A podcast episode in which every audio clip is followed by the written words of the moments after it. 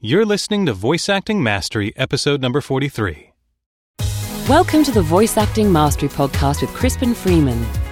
VoiceActingMastery.com is your place to learn both the skills and the mindset you need to become a professional voice actor, even if you're just getting started. In each episode of this podcast, you'll discover valuable tips, tricks, and insider information to help you portray characters in animation, video games, and beyond. And now here's your host, voice actor Crispin Freeman. Hi there, my name is Crispin Freeman, and I'll be your guide through the world of voice acting.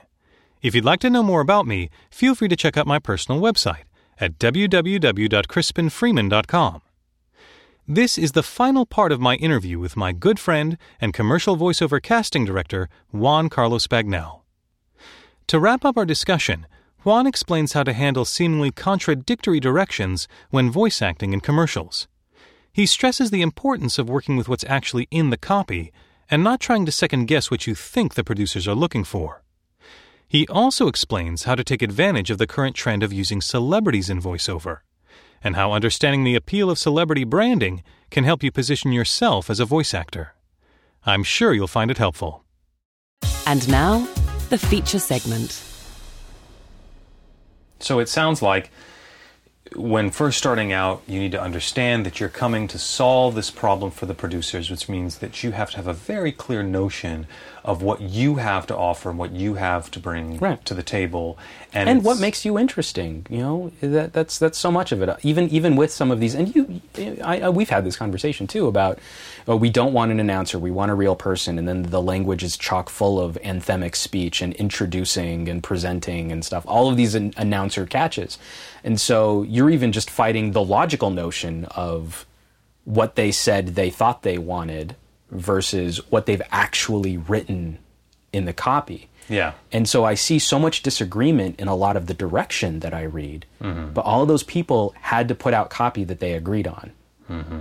And so if I'm going to be drawing most of my decision making skills and most of my analysis skills, I feel should be weighted towards what's actually on the page in the copy. Right. And then I can sometimes use the direction to sort of fill in a few gaps or to disavow. Like maybe they really they, they overemphasize something that they don't want that I might have approached from a certain attitude. Sometimes that can be helpful in in narrowing the decisions that I have to make in Right. delivering the piece of copy as well. Right, you look at the copy and you think, "Oh, this would be perfect in a British accent," and it says absolutely no, No British, British accents, and you go, "Oh, Right. okay, we'll do French then." That, that that escalated to a very specific um, instance, but yes, yes, that would be a, a very appropriate way. And I think to that the, delineate. from my experience, that the way to be able to look at this copy, to sort of be able to take your own take on it, to bring what you are to the table, means that you do have to understand the zeitgeist and the and the environment that you are, the sort of ecosystem, in Yeah. order to give something that you say, "Hey, I think I know what they're after. This is, I think, what they're after, and beyond that, this is what I have to offer. Mm-hmm. So this is what I got, and you either like it, or you know, I'll see you on the next one that matches me better." Right. And, and and you have to kind of be okay with putting information out there that way.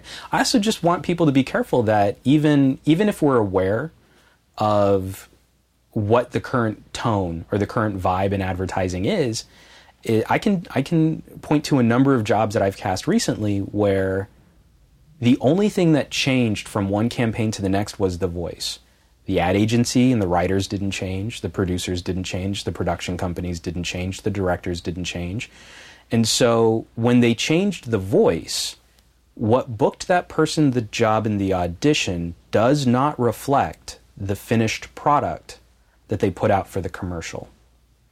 So you might see this finished product where, you know, it's it's really hard sell, very aggressive, but during the audition they asked for very real, very natural. Hmm. They did book off of the attitudes that came from that audition process, and then that voice was mangled through the exact same machine that previous campaigns had done and ended up at a very similar result to the last commercial campaign that they did before. Ah. And and we can get kind of hung up and get kind of pissy about, well, it's not what they want because they're going to do this with the commercial, which is true after you've booked the job.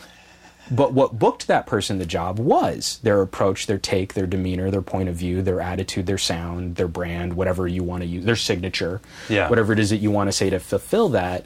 But that doesn't reflect what happens to them when they're actually in the session and they have the client saying, Well, can't we make this a little brighter? Can't we push this just a little harder? We really want to emphasize this word as part of the sale or the urgency of this. And you get all of those chefs kind of like adding too many spices to the stew, and then it becomes something that doesn't reflect what they did on their audition Right.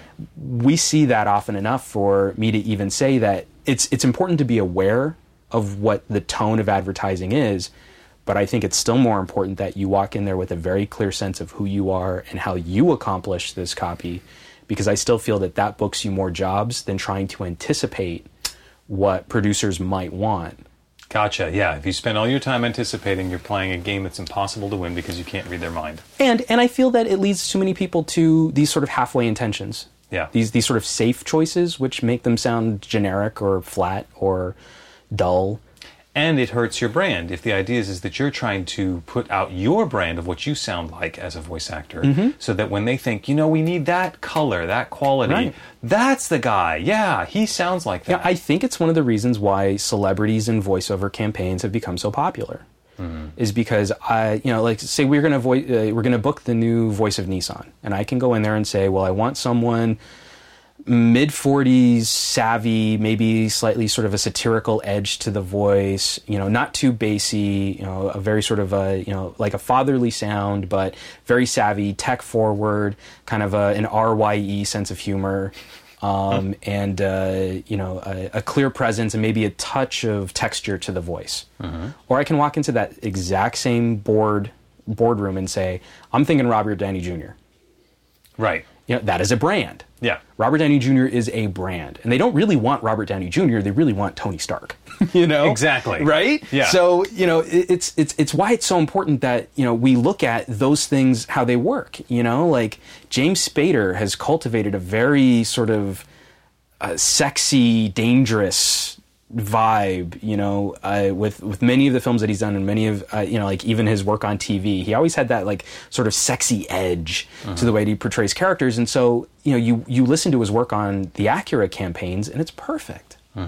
You know, that was one brand looking for another brand, and those brands came together, and we got some great synergy out of that. Gotcha. Um, and that's why I think, as much as we might poo-poo this this trend, there's a lot that we can learn from it yeah. um, especially for those of us who don't have the benefit of being A-list celebrities. You know, there's so much that we can glean from that pattern of behavior and how we can approach our own businesses, so that we're maybe on slightly more even footing when we go into these situations. Yeah. You know, uh, it's it's disappointing when the conversation sort of stops at, well, doesn't that suck that it, you know so and so got this commercial campaign? You're like, yeah, and and there's going to be a time when he's unavailable or they're not going to have the budget. So- and so if you can play and understand the brand game, then you're, you're, in a better line. position to jump in there. And Yeah. and also it's it it also speaks to the fact that we do things in commercials uh, now a bit more like we do things in film.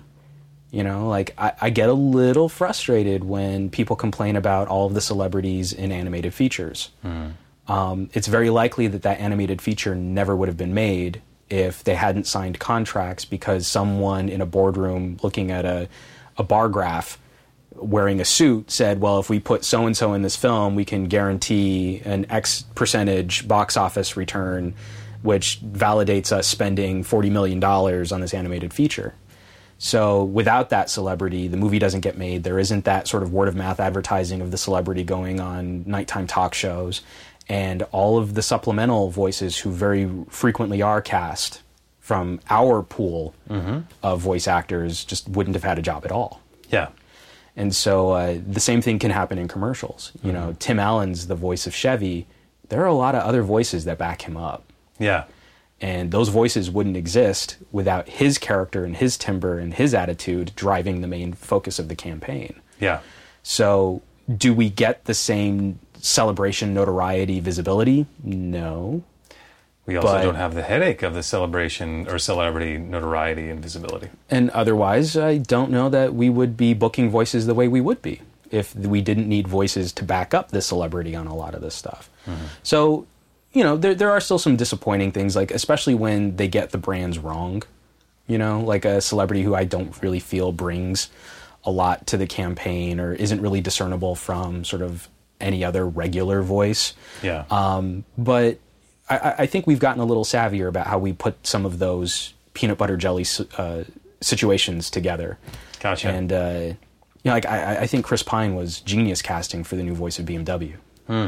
You know, like they wanted to go younger, but it wasn't just let's go younger and try and replicate what we did with Will Lyman for the BMW campaign. It was well, we can still throw attitude at this. We can still throw sort of you know a hipper edge at this, and then they ended up with Captain Kirk, and you're like, that's kind of awesome. Yeah. I do actually kind of like that, and I think his radio spots are phenomenal. nice. So you know that that to me would be a sort of brand on brand victory. Gotcha. nice. You got to figure out your brand so you can have a brand on brand victory. Right, and and that's that's I think a good a good sort of again we're talking a very very umbrella approach to to this sort of temperament or this kind of attitude. But I think when you're approaching your commercial voiceover career from this standpoint, that you're more apt to succeed. It's still going to take time because no brand is built overnight. Um, but I, I think you're in a you're in a better headspace to sort of continue on a track when that's what you're hoping to accomplish Right. you know, on this long game that we play. Gotcha. Now, you offer classes. I sure do. Yeah. do you, and I know I've taken class with you in Los Angeles. Do Mm-hmm. you still offer LA classes?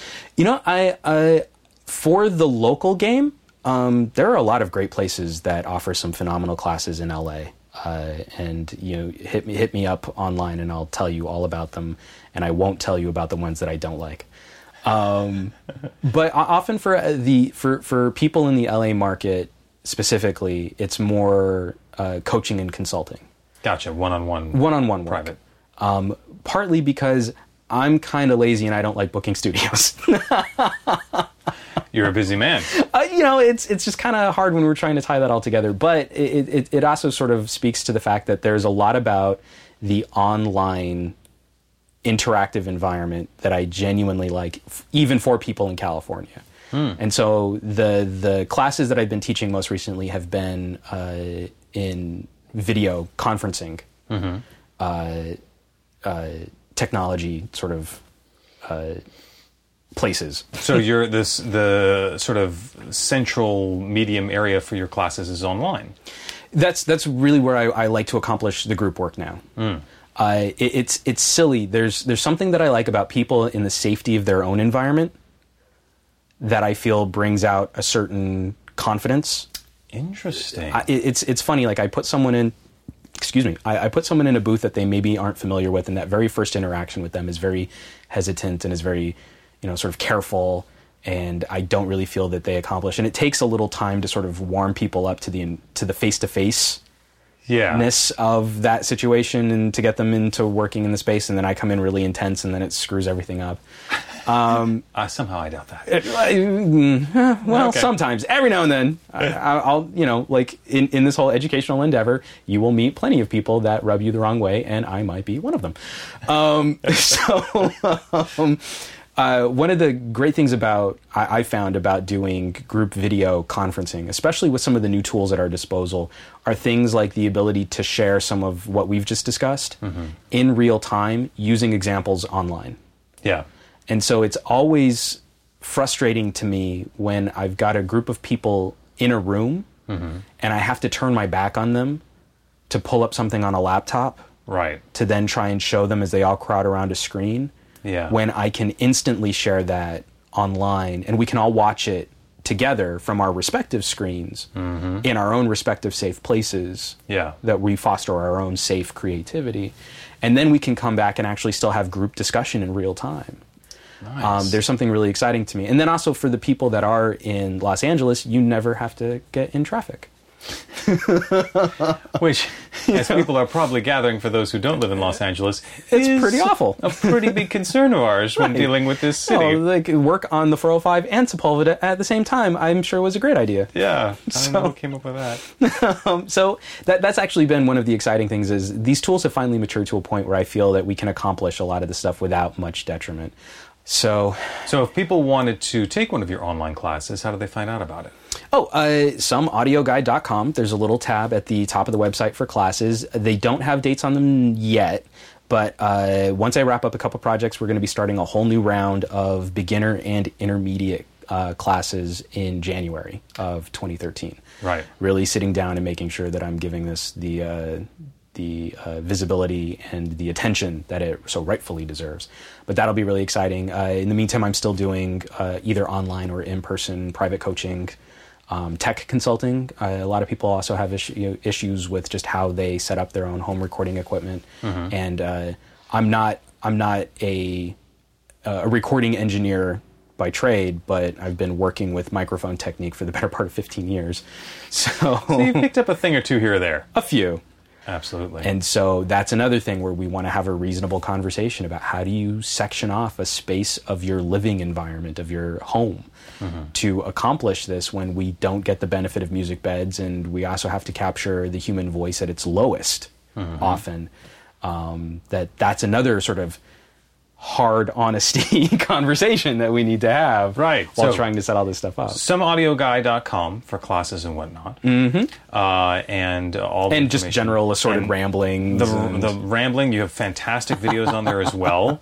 I love all your little demonstration videos about stuff and when you answer people's questions. So I, I love checking out your blog and Aw, I, I often retweet your tweets because they're hilarious. and what I love about them is they're from the trenches. You're Right. actually tweeting in real time about an issue that's happening to you right now. I'll This is- purposely wait like 10 minutes just in case someone, Someone is following. yeah, someone Yes. might be following me on Twitter. And I, I don't want to necessarily point out to them that I just complained about them on Twitter. So you're on a variable delay. Yes, But, yes. We're kind of like the East Coast to West Coast feeds there. but you know, there is nothing hypothetical about what you're dealing with. It is all intensely practical. Well, thank you so much, Juan, for coming on the podcast. It was my pleasure. I was really stoked to be here. Like I said, I'm, I'm a huge fan of the work that you've been doing online and just sort Oh. of furthering this this discussion as well.